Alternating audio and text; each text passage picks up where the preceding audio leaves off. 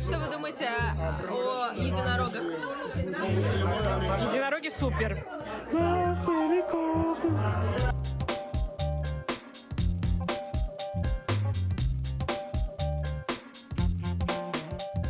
Бороды. Так, запись, по-моему, Идет. идет, да. Всем привет, это подкаст «Я могу ошибаться». У меня в гостях Анастасия Триумова. Настя, скажи, пожалуйста, как бы ты себя представил? Я бы себя, наверное, назвала человеком, который боится, но делает и добивается многого. Это как в фильме, который ты вчера посмотрела про девушку и этого. Жакея. А девушка снималась когда-то с этим красавчиком в сериале про вампиров. Ты ошибаешься, это не та девочка. Это не она? Это не та. Но она, она, я вспомнил, что это другая, но они похожи. Но эта актриса, она тоже много где снималась и с Она в каких-то локальных, ну, не в таких романтических фильмах, Да. снимается. Ну, у да. нее миловидная внешность, Да, ей да, идет да. такая роль. Во всех фильмах про это. Но фильм вообще потрясающий, учитывая, что там и лошади мои любимые. Но ты и- поставила 10 из 10. Да, я поставила Это 10 как? из 10, потому что, во-первых, я как человек-визуал, я сразу смотрю картинку, и там везде были красивые кадры, которые мне хотелось бы повторить. Смысл того, что она хотела победить на масштабных скачках, и для этого были некоторые сложности из того, что она девушка, а жаки и женщины на тот момент э, их не допускали на скачки, и вот она пробивалась сквозь тернии к звездам, и мне очень понравилось, что она, несмотря ни на что, вот добивалась того, чего она хочет. И плюс ко всему она еще, ну ладно, не буду спойлерить, э, встретила любовь Ты поставила 10 из 10 Мгм. из-за картинки? или из-за ц- картинки, из-за и- смысла. Мгм. То есть есть несколько пунктов, по которым я оцениваю фильм. В первую очередь это ну, смысл сам, если я плачу. ну, Откликается значит, у да. тебя. Это очень важно, чтобы в фильмах что-то откликалось, потому что фильмы, они учат очень многому. И картинка. И чему тебя этот фильм научил? То, что нужно также идти, несмотря ни на что. До конца. Добиваться да, своей цели. И семья. То, что семья — это поддержка и опора. А как фильм называется? «В погоне за ветром» называется этот фильм. Мгм. Хорошо. А что для тебя семья? Ты сейчас еще сказала, что для тебя любовь а, и семья. Что ты в это вкладываешь? Семья это именно твоя семья, ты, твой партнер, твои дети, или в целом? О ком ты можешь подумать, когда ты говоришь семья? Я говорю про свою семью. Это мама, папа, сестра, бабушки.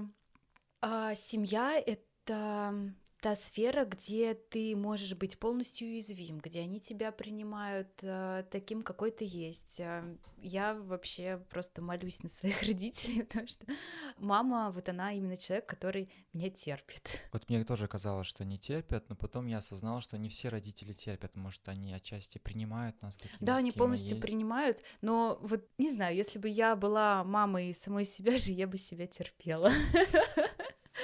Ам, Мама терпит, а вот э, бабушка вот меня полностью принимает и поддерживает, потому что мама, она все-таки будет учить и говорить, что нет, так не нужно, вот лучше сделать так, и это нормально, абсолютно, потому что родители стараются оберегать нас, вот, а вот бабуля у меня это просто вол- волшебное создание, которое открыло для меня как это видеть мир немного иначе. И я даже могу сказать, что благодаря ей я вот и стала тем человеком, который занимается фотографией, съемками, потому что для меня глаза — это то, что я могу видеть, то, что я могу чувствовать с помощью того, что я виду. Вот так вот сложно, но Ты говоришь про подход бабули и про подход родителей. Какой тебе именно подход ближе?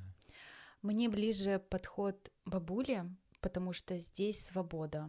То есть у меня нету четких рамок. Мне не говорят, Настя, делай так. Бабушка мне говорит, хочешь, делай. Не получится, не страшно, главное, что ты попробовала. А как ты думаешь, почему она так говорит? Потому что она сама по себе такая, она и воспитывалась в такой же семье. И она стала такой, мне кажется, она просто сама по себе такая. А вот ее отношения с ее детьми такие же, как с тобой?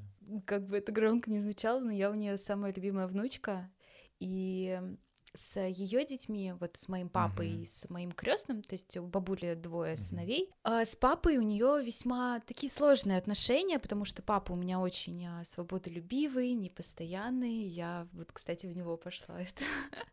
А его брат э, Денис, он более такой, знаешь, прям семейный, а, спокойный, то есть он всегда, если что, поможет. Вот, но я стараюсь не лезть вот э, в их взаимоотношения, как бы мне не было интересно это узнать, потому что у меня, допустим, тоже есть сестра, которая старше на 7 лет, и у нас тоже весьма интересны такие взаимоотношения, и я все время провожу параллель, как мой папа общается со своим братом, и вот как я. И на самом деле это очень забавно наблюдать, э, как мы похожи на своих родителей, своих предков.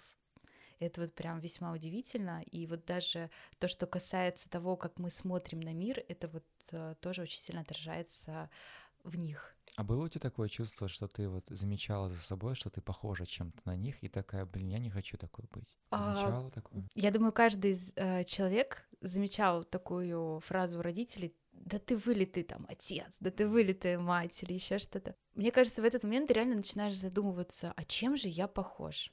И я думаю, можно провести какой-то параллель, анализ, но какие-то вещи все равно будут нашими. То есть ты можешь быть похож там внешне, может быть какой-то э, характер, например, э, очень часто встречается даже в фильмах, вот это, да ты такой же упертый, там то же самое, ты весь в отца или еще что-то. И это нормально. В нас заложены наши родители предки. Это и воспитание, то, как ты относишься к человеку, то то же самое, как ты, например, можешь видеть мир. Какие-то комплексы, они, кстати, тоже передаются. Я вот эту вот параллель, я просто буквально недавно, недели две назад, стала замечать, какие черты у меня мамины, какие папины. И это удивительно, когда ты вот реально замечаешь такие вещи, и такой какой-то момент у тебя происходит озарение, а, так вот почему. И вот к слову о том, что если ты замечаешь какой-то негативный, эм, негативную похожесть, тебе хочется сразу избавиться от нее. Но мне кажется, в этот момент нужно подумать, а почему? То есть что, например, тебя вот там Это раздражает? вопрос. Да, вот нужно всегда как бы задавать себе вопрос, а вот почему? Вот почему меня это бесит? Почему мне там это не нравится? И просто это немножко разобрать. Но сильно глубоко не уходить в это все, потому что иначе ну, ты начнешь тонуть, наверное, в своих мыслях, и нужно просто сделать глубокий вдох-выдох. Так, я понял одну вещь, все хорошо, давайте дальше А у разбирать. тебя какие отношения с родителями? Сейчас стали лучше. Раньше, скажу честно, было тяжело, потому что у меня был такой бунтарский период, я переехала там в Москву, и была вот эта установка, я самостоятельная девочка, я все могу сама. Иногда отталкивала родителей, когда они мне пытались помочь. Это вот что касается, например, мамы. Мама, она всегда вот мне помогала, и в тот момент, когда я поняла, что я действительно уже хочу стать самостоятельной девочкой, я вот насильно говорила, мам, нет, все, я хочу сама. Меня это даже в какой-то момент начало раздражать, что происходит чрезмерная опека. Но я вот успокоилась и просто поняла, что это мама. И вот ее нужно любить э, вот такой вот, какая она есть. Да, вот иногда не хочется вот этого вот всего, но что поделать. Наоборот, нужно радоваться тому, что есть. С папой весьма интересные отношения. А, У меня родители разведены, и у папы сейчас другая совершенно семья, и в какой-то момент я была очень сильно зла на него, что у него уже там есть дети, у него, вот у меня есть братик, маленькая сестренка, что он дарит им ту любовь, которой не хватало мне. Я очень долгое время обижалась на него, даже в какой-то момент я поняла, что эта обида складывается вместе с обидой мамы, то есть мама, она м, злится на отца, то, что там вот это все произошло.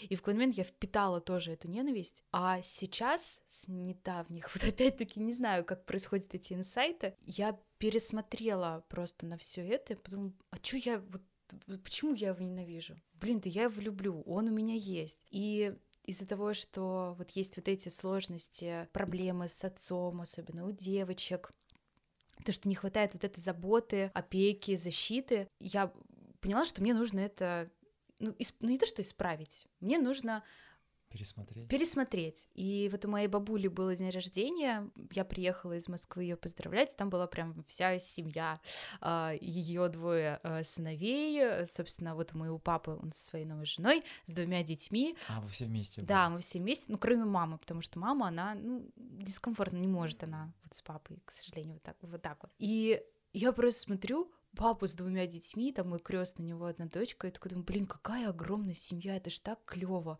А как только я зашла в квартиру, я подбежала к папе, обняла его, меня прям, знаешь, я просто, наверное, услышала внутри себя, что я так скучаю по нему, я его так люблю. И я все эти там сколько, три Сейчас часа... мама такая, которая слушает подкаст. Я маме тоже говорю, что я ее очень люблю. Да, порой тяжело, то есть, знаешь, это у всех разные взаимоотношения, и вот нужно каждому найти свой подход. Я, например, знаю, что маме э, вот любовь проявить нужно с помощью каких-то дел, то есть помочь по дому, а, там обнять, выслушать ее, это супер важно. У меня мама очень любит рассказывать все свои переживания в жизни, и вот нужно сесть и послушать. Вот у папы он очень мало говорит, это тоже, кстати, одна из черт, которая у меня осталась от папы.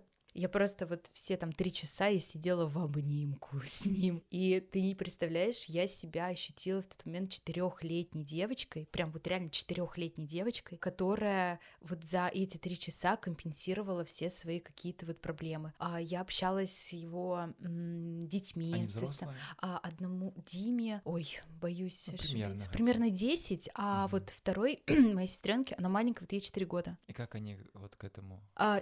Тимка очень любит, он прям очень тянется, он наоборот только за. У них нету вот этой вот дележки какой-то, недо... у них нету недостатка любви. Вот мне что нравится, что вот папа с Аней, с его женой, они вот как-то воспитывают, что у них нет вот этой драки между собой, то есть каждому, каждому по кусочку любви, и это клево. И самое удивительное, что когда я была в кругу семьи, вот э, маленькая вот эта сестренка моя Вероника, я увидела в этой четырехлетней девочке себя. Я просто обалдела, насколько вот в тот момент вот это вот ее такие искрящиеся там глаза, когда она там кричала папа, мама там или еще что-то. Мне так было интересно с ней общаться. Она, мы с ней виделись а, всего лишь два раза за вот все это время. И знаешь, я в жизни не встречала такого смышленного ребенка. Я когда пришла, она расстроилась из-за того, что я не та Настя, которую она ждала. То есть там есть еще какая-то родственница, да, другая Тебя Настя. никто не ждал. Да. Меня не ждали, а я пришла. Папа, папа, Да, ты вообще ту семью пришла. Да, вообще на самом деле забавно. Мне папа нужен. Я пришла закрывать свои детские детские потребности, подождите.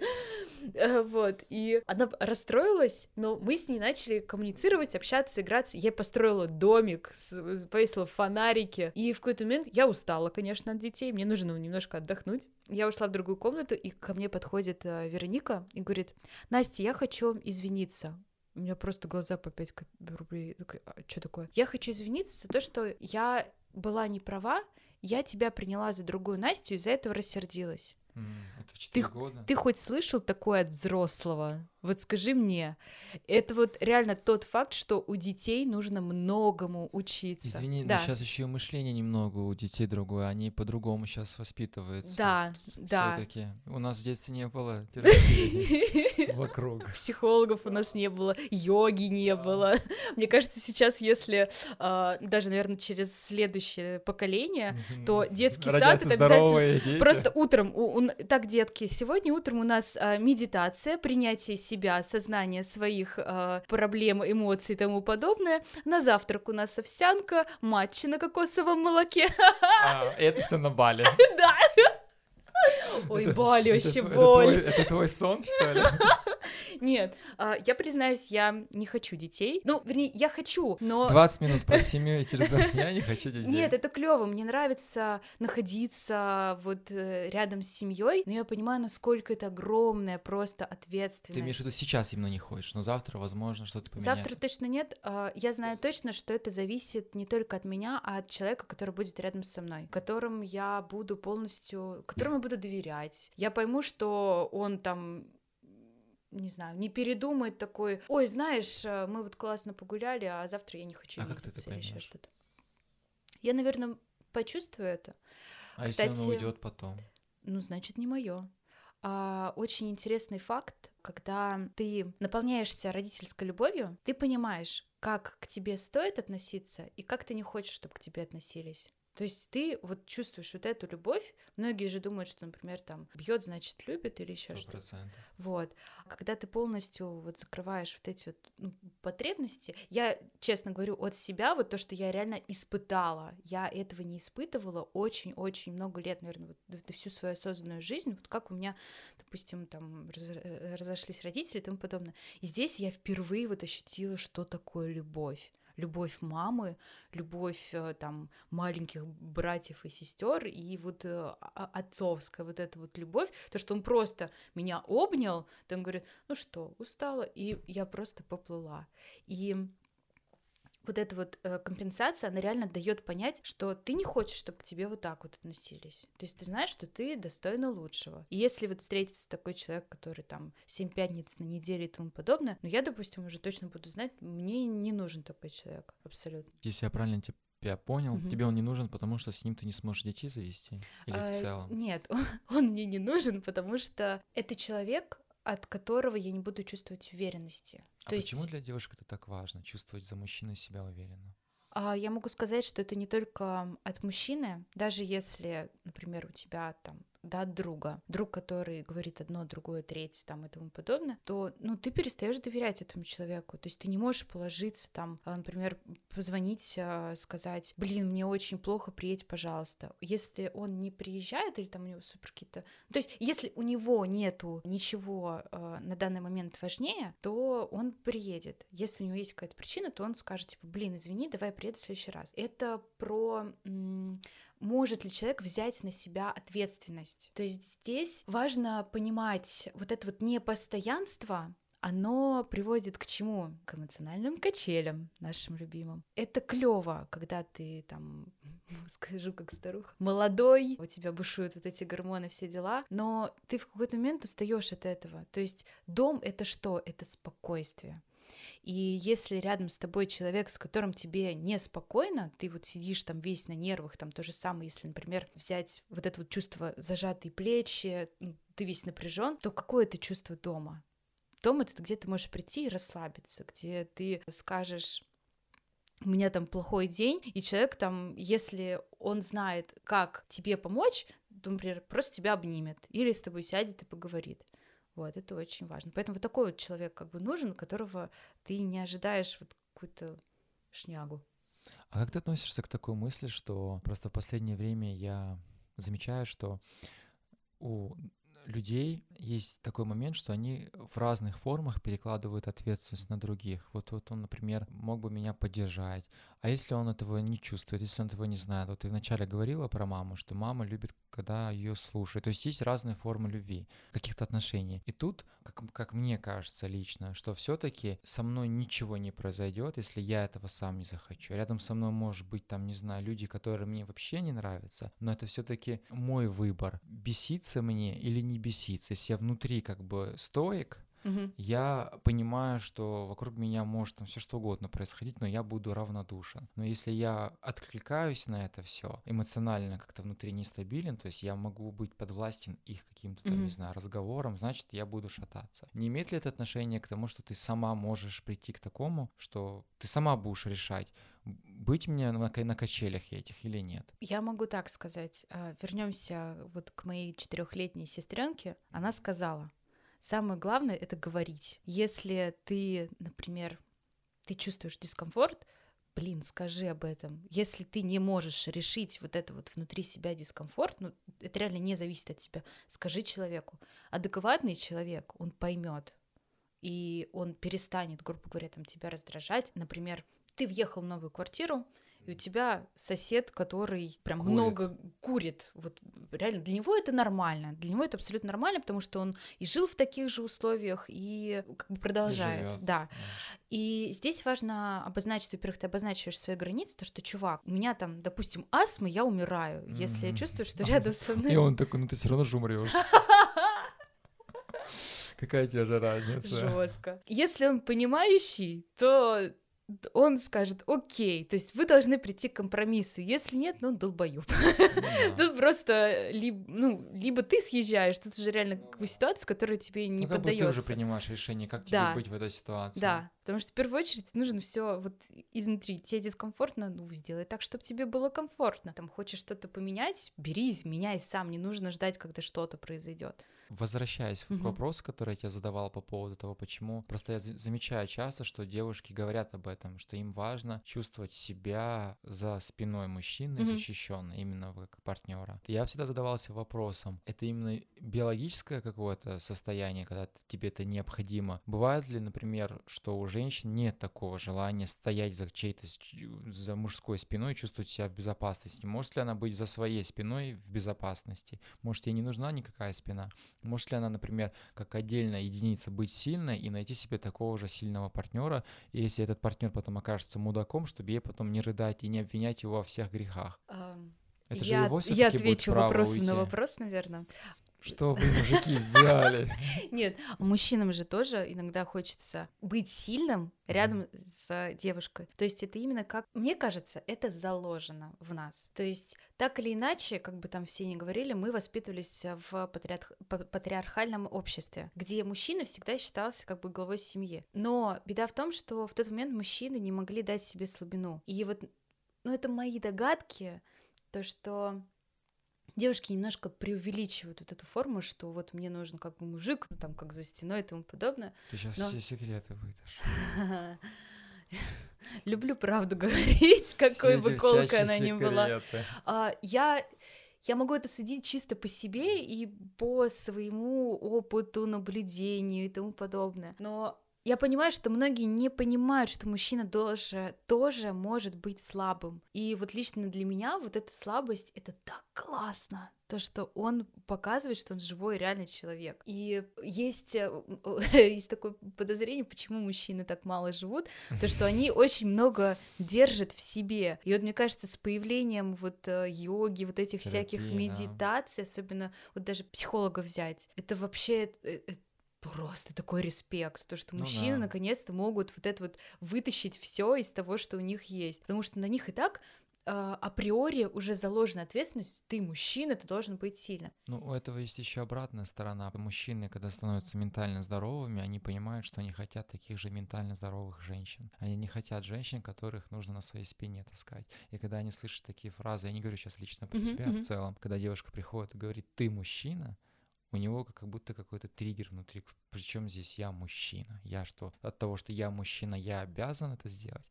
И мне просто это, знаешь, для меня это, знаешь, что впервые появилось на свет, яйцо или курица, вот что-то в духе этого, потому что Мгм. я какую-то истину для себя еще не вывел. И у меня самого есть такое внутреннее, знаешь, биологически заложенное какое-то желание ухаживать, э, оплачивать. Там, знаешь, Мгм. я понимаю, что я делаю больше, чем 50 вот этих вот Я не, не про то, что там мужчины должны быть ханжой, там, скупыми и так далее. Но просто зачастую получается так, что мужчина, а, ухаживая, Мгм. делает большую часть, вот, э, ну, как бы тянет вот это одеяло на нее, и Мгм. это уже как раз-таки получается, в моем понимании, Мгм. созависимые отношения. Потому что рано или поздно, когда девушка зависит от мужчины, Мгм. это мне так, по крайней мере, кажется, что у меня не было такого опыта, чтобы я был зависим от кого-то, ну, от девушки, имеется в Мгм. виду. Мне кажется, это очень неприятное ощущение, для меня, по крайней мере, когда ты зависишь от мужчины финансово. А, Финансово, в принципе, зависеть от мужчины как-либо, это ну, не есть хорошо, это про, скорее всего, нездоровые уже отношения, потому что любая суть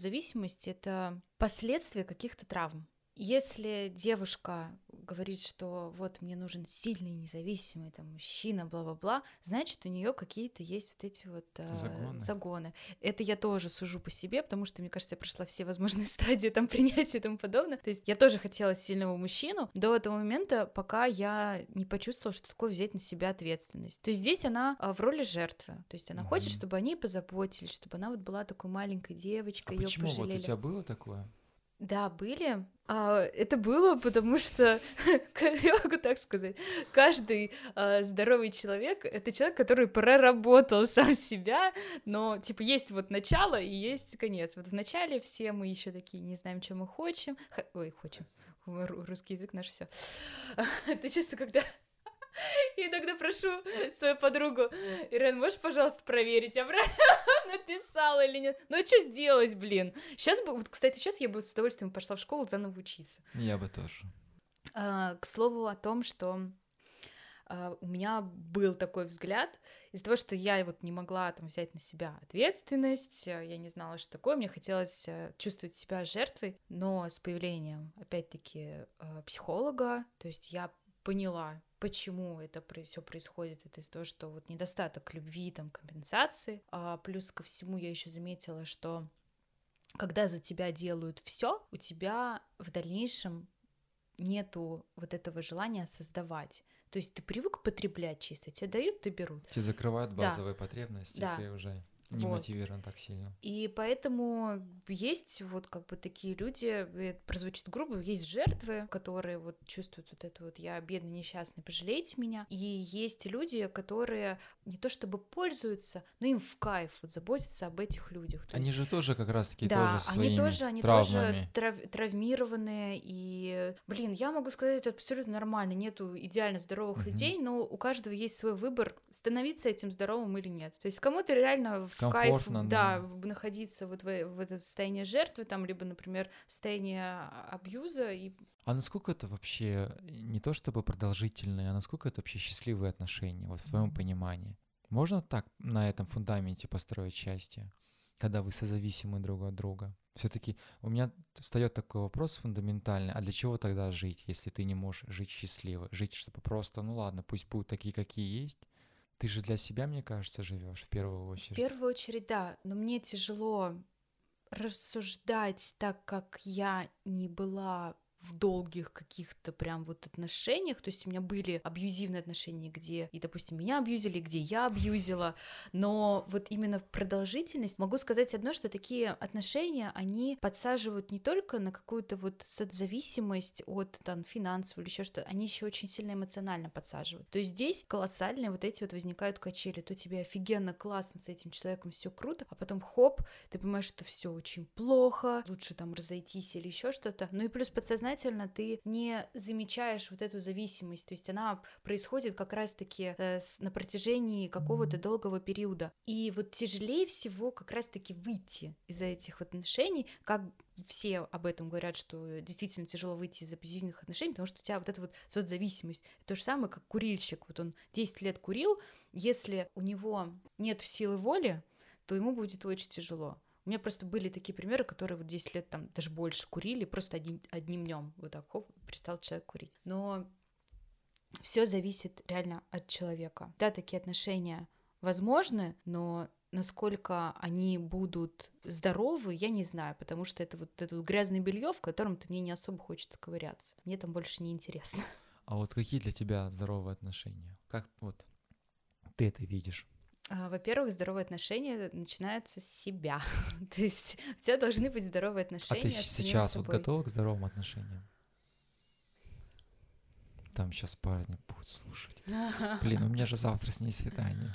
Тяжело ответить, потому что на протяжении, наверное, года как я начала работать э, с психологом, с вот этим принятием, там, познания себя, я поняла, что мне так кайфово вот находиться наедине с собой и впускать другого человека, да, можно, то есть у меня были отношения там, которые длились 2-3 месяца, но тяжело, могу сказать тяжело, потому что я четко знаю, что мне хочется. Мне нравится, там, например, свет, дневной божий, а человек там обожает сидеть в темноте. И вот это тоже притирка. Мне она сейчас, ну, не особо нужна. Возможно, я готова к отношениям, но на данном этапе я не понимаю, для чего они. А То может есть... быть такое, что ты просто избегаешь этих проблем? Да, как-то мне вот при прошлой нашей встрече избегающий тип личности. Mm-hmm. Да, есть такое. Это про тему доверия, тоже, что как только человек начинает э, ко мне тянуться, я, понятное дело, ну, от, отскакиваю, потому что не доверяю, я боюсь, что сделают больно. Возможно, еще мне предстоит что-то проработать в своей жизни, вот, но вот этот э, избегающий тип, он присутствует. А были такие парни, которые тебе казалось, что, ну, блин, хороший парень, вроде свет дневной любит, Поначалу все такие. Ну, поначалу реально все хорошие. Как бы все встречаются хорошие, потом ты замечаешь какие-то минусы. Это тоже нормально замечать минусы, но с какими-то вещами, допустим, я не могу мириться. А с какими-то я, я понимаю, что мне будет тяжело ужиться. И поэтому лучше как бы дальше, наверное, не продолжать. Лучше остаться друзьями. То есть что-то такое строить. А Для меня я знаю точно, что если у меня будут какие-то отношения, то, скорее всего, партнерские. То есть я как человек, который любит что-то придумывать, что-то реализовывать, не боится там создавать какие-то интересные проекты, я понимаю, что мне нужен вот то есть партнер мой должен быть и другом, э, человеком, который также будет что-то генерировать. То есть вот для себя я четко вот поняла и чувствую, что мне нужен не то чтобы мое отражение, но похожий на меня человек. Потому что есть такая вещь, что кто-то, например, кто-то более активный, кто-то mm-hmm. пассивный. А у меня вот обычно минус на плюс, да, то есть ты, например, минус и встречаешь человека плюс. У меня такая ситуация, что у меня 50 на 50. То есть я 50 могу быть минусом, 50 должна быть э, плюсом я четко понимаю, что мне нужен такой же человек, который 50 на 50, чтобы когда у меня были вот эти 50% минуса, а с человеком, у человека было 50% плюса, и чтобы было как раз-таки вот это вот выходило на, ну, на ноль, на стабильность. Вот, потому что если человек... То есть вы друг друга должны дополнять. Да, определенно. То есть дополнять это, ну, сто процентов. Допустим, также, ну, и с друзьями, да, то есть ты э, общаешься с человеком, потому что какой-то схожий вайб. Но вот, кстати, забавный факт, что с друзьями же ты не 24 на 7, да, ну, а да. здесь тебе еще предстоит... Э, Видеть его по утрам. Видеть практически, да. Ну, как нет, кстати, я очень, мне очень нравится, например, когда люди живут там раздельно, и, допустим, какой-то, ну, иногда остаются там то, типа, давай сегодня у меня останется. Это точно партнер, а не любовник. Кстати, любовники тоже классная вещь. Но я про то, что а, мне важно, а, чтобы мою свободу не ограничивали. То есть э, вот личные границы, они важны. И также у другого человека вот должны быть вот эти вот свои личные границы, а не 24 там на 7. Блин, давай с тобой увидимся, давай с тобой это. Это уже созависимость, дамы и господа. Ты хочешь сказать, что все твои отношения заканчивались вот этими фразами? Во всех отношениях были эти фразы «давай с тобой увидимся», «давай с тобой увидимся». Uh, да, были. Это от них а... инициатива шла? Ну вот последние мои такие тяжелые отношения, скорее всего, Которые были от... три месяца. Нет, нет, нет, нет. это это так. А, ну вот самые такие тяжелые отношения, где как раз-таки я поняла, что такое абьюз, и я поняла, что и я тоже абьюзер. А, там вот было, что мне хотелось там с человеком 24 на 7 увидеться, потом а, менялось так, что у человека была вот эта вот потребность, типа, хочу вот сейчас увидеться, а, типа, потом я не могу там и так далее. Ну, это не очень как бы нормально. То есть, знаешь, например, ты начинаешь, зав... ты начинаешь подстраиваться, допустим, под человека. Вот ему хочется вот увидеться, вот прям, допустим, там срочно, или ты начинаешь подстраиваться под человека и впадаешь в такое некое ожиданий. То есть ты сидишь как ждун, так, ну вот сейчас тот, он закончит там дела, и мы встретимся. И вот это вот время ожидания у меня, я не знала, чем заполнить. Но это были просто отношения, где вот я понятия не имела, что я хочу. А когда они вот. закончились? Ой, мы с ним то сходились, то расходились. Э, ну вот последние наши взаимоотношения, они были, по-моему, в мае. Прошлого года. Да, в мае вот закончились. За это время ты сильно поменялась? Да, я поняла, что вот как раз-таки какое отношение я хочу и какое отношение к себе я не допускаю. Вот. А, я просто вот эти отношения, я как раз-таки работала с психологом, знаешь, такая проработанная, осознанная, там, бла-бла-бла, и я очень сильно эмоционально от этого человека э, зависела, Зависимо. потому что там реально были офигенные эмоции, вот эти как раз-таки качели, которые там мне очень нравились, и я поняла, что с этим человеком я больше...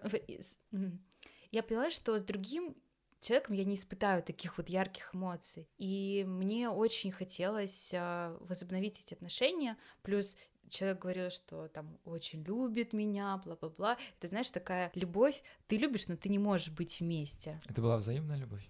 Это была взаимная любовь, но со временем она стала знаешь, такой дырявый, потрепанный, то есть э, вот ты пытаешься ее как-то заштопать, Залатать. да, но вот что-то не получается. Вот последний раз, когда а, по моей инициативе я просто, блин, хи- хи- хитрожопый план, план капкан, как возобновить отношения.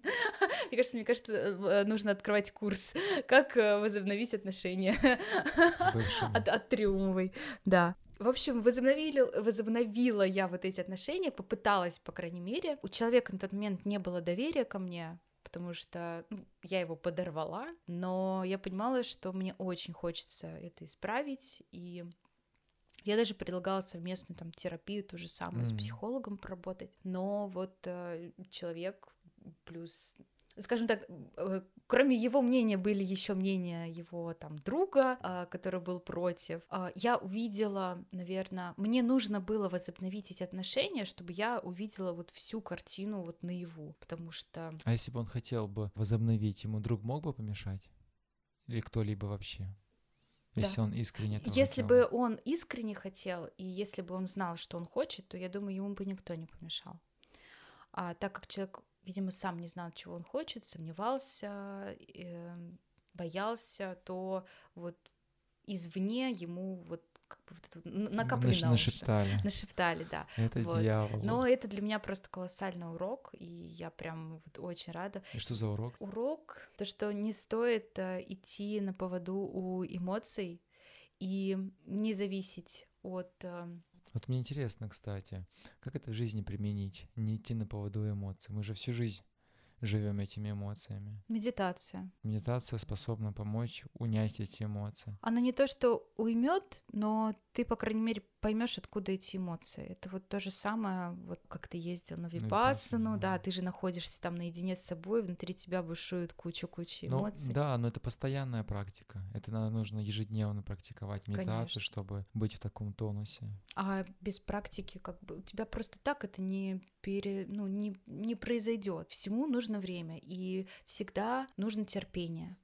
Потому что все мы очень сильно зависим от эмоций. То же самое вот телефон, вот вообще все, что видит наш там глаз, то, что мы слышим, это эмоции.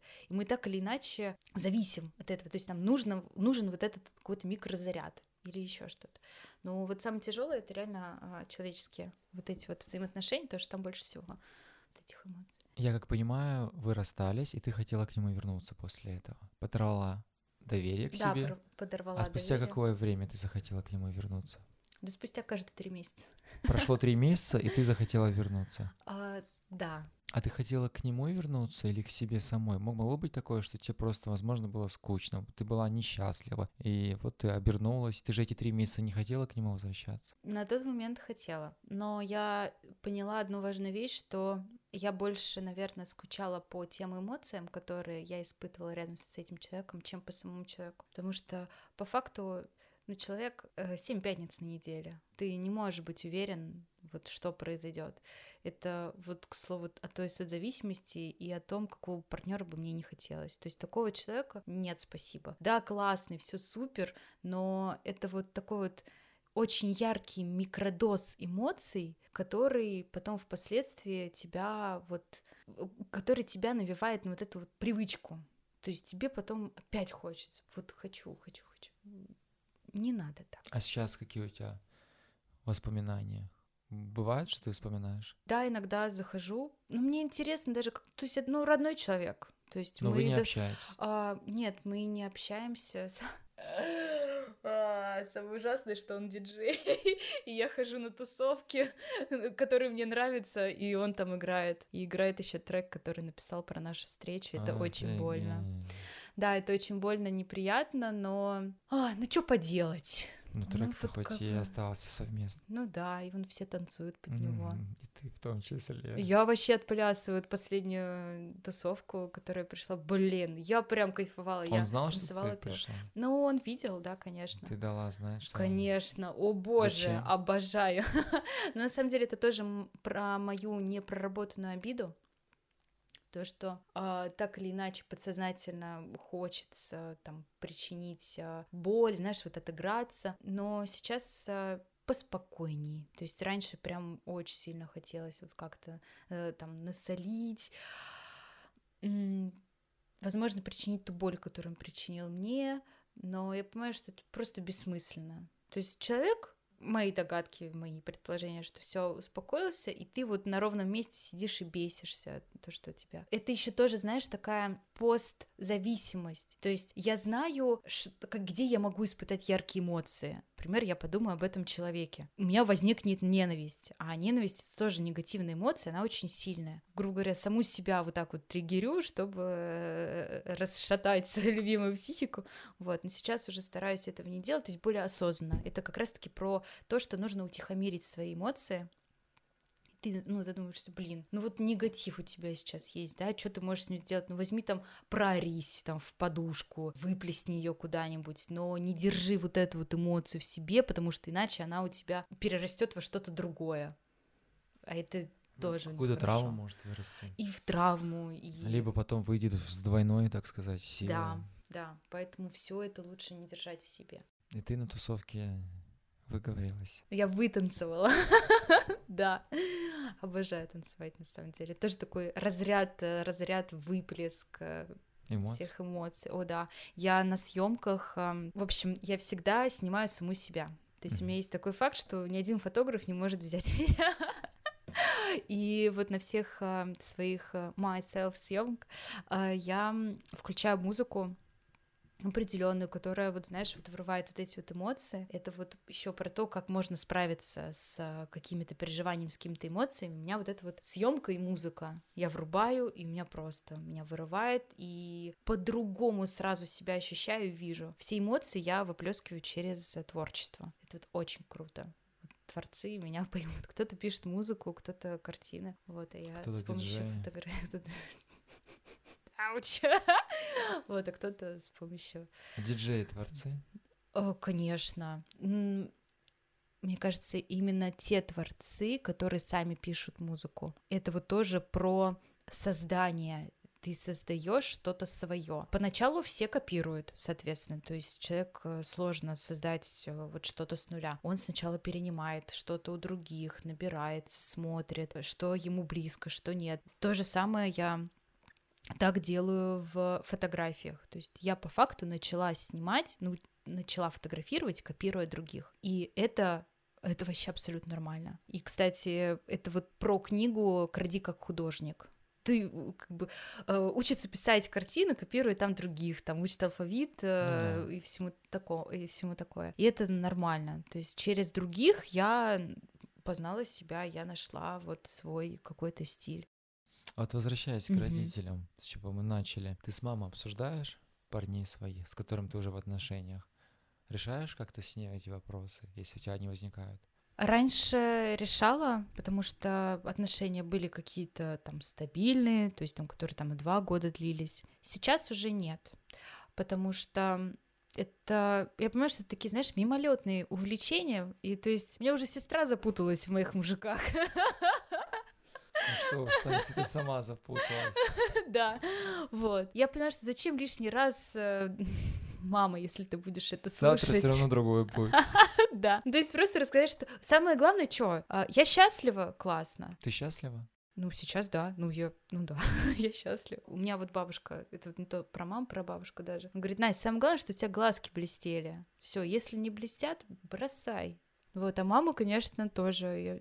Все нормально, мама. Все хорошо. Ну и когда там иногда всплывают э, вот эти вот бывшие отношения, говорит, ой, опять ты про него, ой, опять это. Ну, надо же выговориться кому-нибудь. А не бывает? Нет такого у тебя ощущения, нет такого страха даже, я бы сказал бы, того, что у тебя может это всю жизнь так быть, что тебе никто не будет подходить, только потому что ты для себя решила, что вот условно там натягиваю, глаза mm-hmm. не блестят, mm-hmm. или, например, там свет не любят и так далее. А, а если, например, ты вырастешь себя вот прям ментально полноценный, ты будешь его принимать, mm-hmm. вот знаешь, есть такая фраза, принимай его таким, какой mm-hmm. ты есть. Я даже вчера вот записывал. Вот, есть такая фраза, я принимаю тебя таким, какой ты есть. Хорошо, что ты — это ты.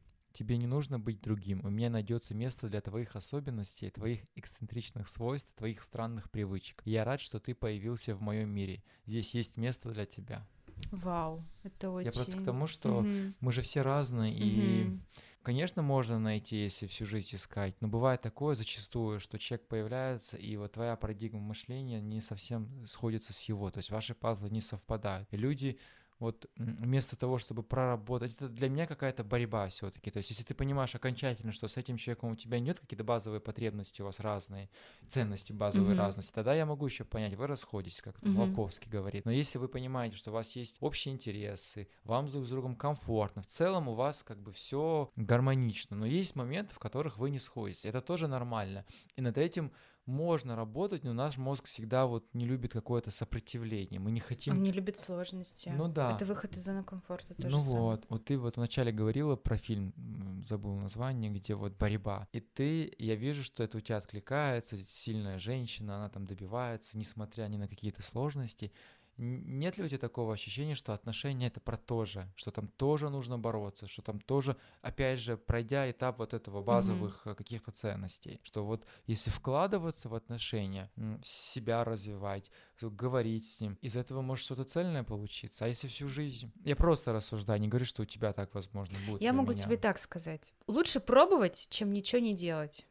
А, Я про смелость, наверное. То, что если Мгм. ты реально будешь вот всегда таким закрытым, типа страх, блин, а что если это не мой человек или еще что-то, то ты так и ну, не узнаешь и не встретишь. Лучше же реально, это, я понимаю, это тяжело быть а, открытым, я тоже через все вот это вот проходила стадии там закрытия и тому подобное, но лучше же реально, когда ты открыт. Я про то, что не нужно бояться. Боишься, ну, Не бойся.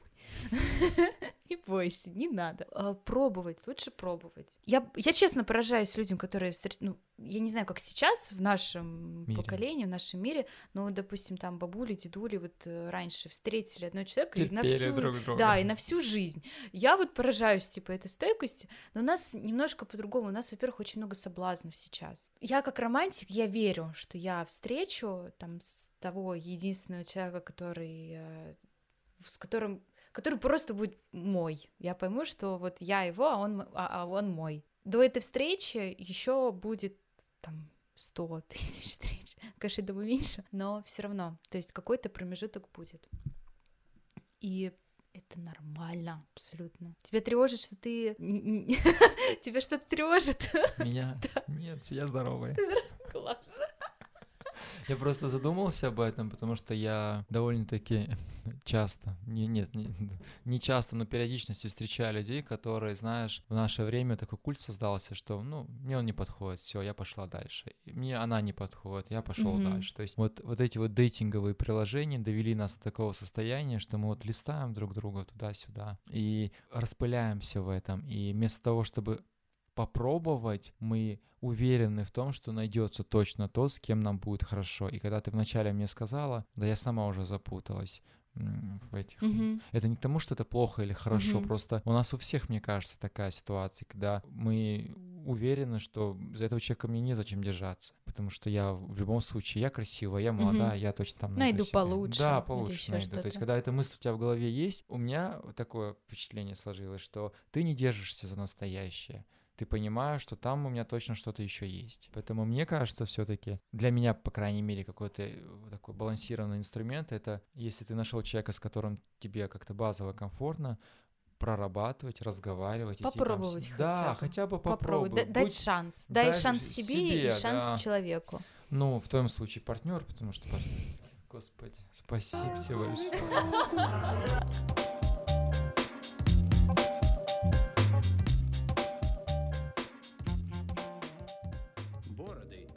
последний мой вопрос. Какие у тебя цели на этот год?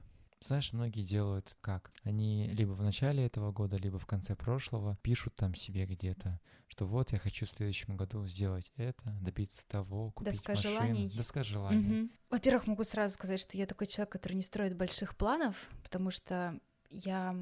Они у меня очень часто могут меняться, потому что это про познание себя, Мгм. попробовать, но я знаю точно, что на данный момент мне хочется найти бренд, окей, скажу так, найти что-то, во что я могу вложиться и увидеть готовый результат. То есть в моей сфере это, скорее всего, будет работа с каким-то брендом, которому я помогу развиться, и мне очень хочется сделать офигенную, офигенный какой-нибудь репрейдинг, то есть какие-то офигенные съемки, коллаборации, где я увижу вот этот результат и пойму, что, блин, это сделала я. Типа, я создала вот это все своими руками, это очень клево. Также, и, конечно же, я думаю, то, что я встречу в этом году своего человека.